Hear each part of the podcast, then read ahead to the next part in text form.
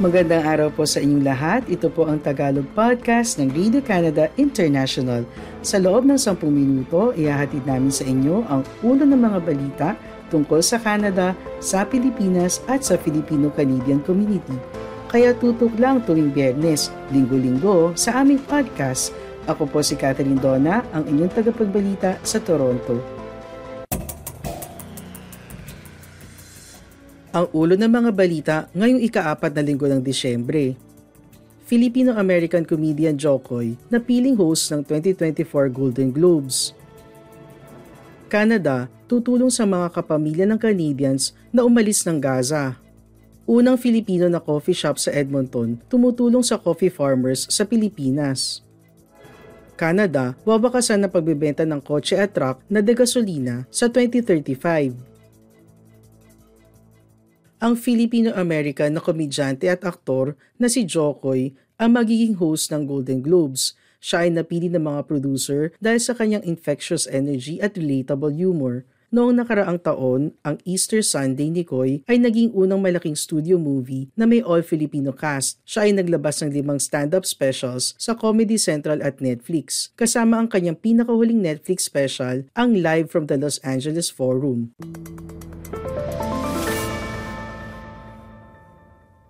Ang Globes ay bumabangon pa lang mula sa isang iskandalo at ilang taon na puno ng problema kasama ang isang show na hindi brinodcast. Ang show ay magaganap sa January 7 at mamarkahan ang unang major award show hosting gig ni Koy. Ang voting body ng Globes ay lumaki na ngayon sa 300 na miyembro. 60% sa kanila ay racially at ethnically diverse kasunod ng isang backlash matapos madiskubre ng isang 2021 report ng Los Angeles Times na walang black members ang grupo na dati ay binubuo lang ng 87 na foreign journalists.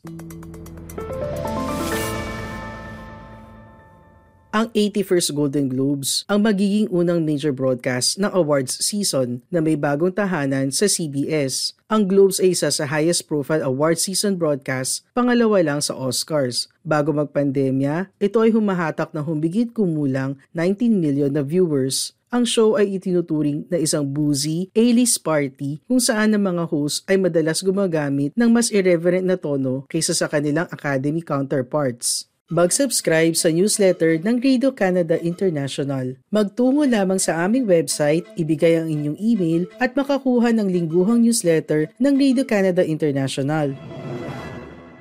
Ayon kay Immigration Minister Mark Miller, inanunsyo ng federal na gobyerno ng Canada ang mga pansamantalang hakbang na maaaring pahintulutan ang mga miyembro ng pamilya ng Canadian citizens o permanent residents na umalis ng Gaza. Sinabi ni Miller sa mga reporter noong Webes na ang federal na gobyerno ay magbibigay ng temporary residence sa extended family members kasama ang mga asawa, common law partner, anak apo, kapatid, magulang o lolo at lola na nais umalis ng Gaza.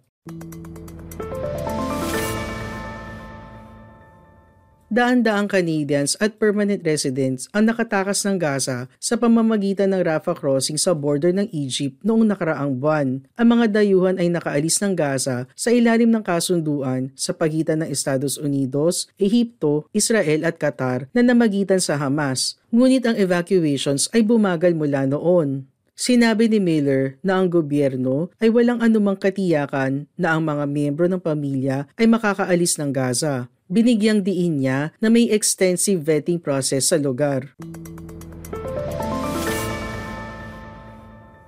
Inanunsyo rin ni Miller na ang immediate family members ng citizens o permanent residents na umalis ng Gaza o Israel matapos ang October 7 at nakatira na ngayon sa Canada ay papayagan na pansamantalang mag-apply para sa isang study o work permit.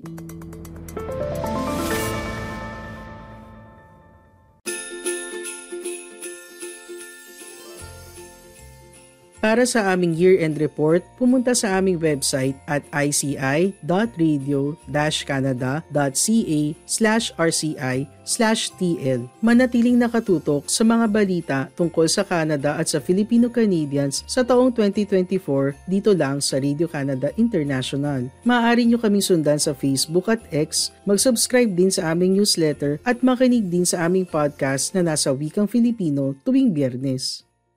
Binuksan ni Bing Haleko ang Tala Coffee upang dalhin ang lasa ng kapeng Pilipino sa Edmonton, Alberta. Kwento ni Haleko, noong una siyang nag-migrate sa Canada taong 2018, napansin niya na wala talagang tunay na Pilipinong kape sa Alberta. Karamihan ng kape na ibinebenta sa lugar ay mula sa Arabica coffee beans. Bilang mahilig uminom ng kape si Haleko, naisipan niyang dalhin ng Pinoy coffee sa probinsya. Una niyang dinala ang variety ng kape na tinatawag na Liberica o mas kilala sa Pilipinas bilang Barako. Sumunod naman ang Excelsa at ngayong 2023, dinala rin ni Haleco ang Robusta. Tumutulong si Haleco sa mga coffee farmers sa Pilipinas dahil dito niya kinukuha ang kanyang coffee beans sa pamamagitan ng isang NGO. Ang kanyang barako ay galing Lipa, Batangas, ang Excelsa naman sa katabing probinsya ng Quezon at ang Robusta mula naman sa Bukidnon. Ang Tagalog podcast ng Radio Canada International ay available din sa Spotify, TuneIn, Apple Podcasts, Amazon Music at Google Podcasts. Ang katapusan para sa mga sasakyan na tumatakbo sa gasolina ay paparating na sa Canada. Ang mga bagong regulasyon na ilalathala ngayong linggo ni Environment Minister Stephen Guilbeault ay epektibong wabakasan ang pagbebenta ng mga bagong sasakyan na pinapatakbo ng gasolina o diesel sa taong 2035. Sinabi ni Gilbo na ang Electric Vehicle Availability Standard ay hihikayatin ng automakers na gawing available ang mas maraming battery-powered na kotse at mga trucks sa Canada. Ang automakers ay may labing dalawang taon para i-phase out ang combustion engine cars, trucks at SUVs na may requirement na unti-unting taasan ang bilang ng electric models na kanilang iaalok bawat taon. Ang Electric Vehicle Sales Mandate Regulations ay ilalathala bago matapos ang linggo. Itataguyod nila ang isang sistema kung saan bawat automaker ay kailangan ipakita na ang minimum percentage ng mga sasakyan na kanilang ibebenta ay fully electric o mga longer range plug-in hybrid. Magsisimula ito sa 20% sa 2026 at tataas ng kaunti sa 23% sa 2027. Pagkatapos noon, ang share ng EVs ay magsisimulang tumaas ng mas mabilis upang sa 2028, 34% ng lahat ng ibebenta sa sakyan ay kailangan maging electric. 43% pagsapit ng 2029 at 60% pagsapit ng 2030. Ang bilang na yon ay patuloy na tataas hanggang umabot sa 100% sa 2035. Ang polisiya ay ire-regulate sa ilalim ng Canadian Environmental Protection Act at mag issue ng credits sa automakers para sa EVs na kanilang ibebenta. Para sa iba pang balita, bisitahin ang aming website ici.radio-canada.ca. Maraming salamat po sa iyong pakikinig sa Tagalog Podcast ng Radio Canada International. Lagi po kayong makinig tuwing Bernes para makabalita tungkol sa ating mga kababayan dito sa Canada. Hanggang sa susunod na linggo, ako po si Catherine Donna ng Radio Canada International. Maligayang Pasko at manigong bagong taon sa lahat ng mga kababayan natin sa Canada.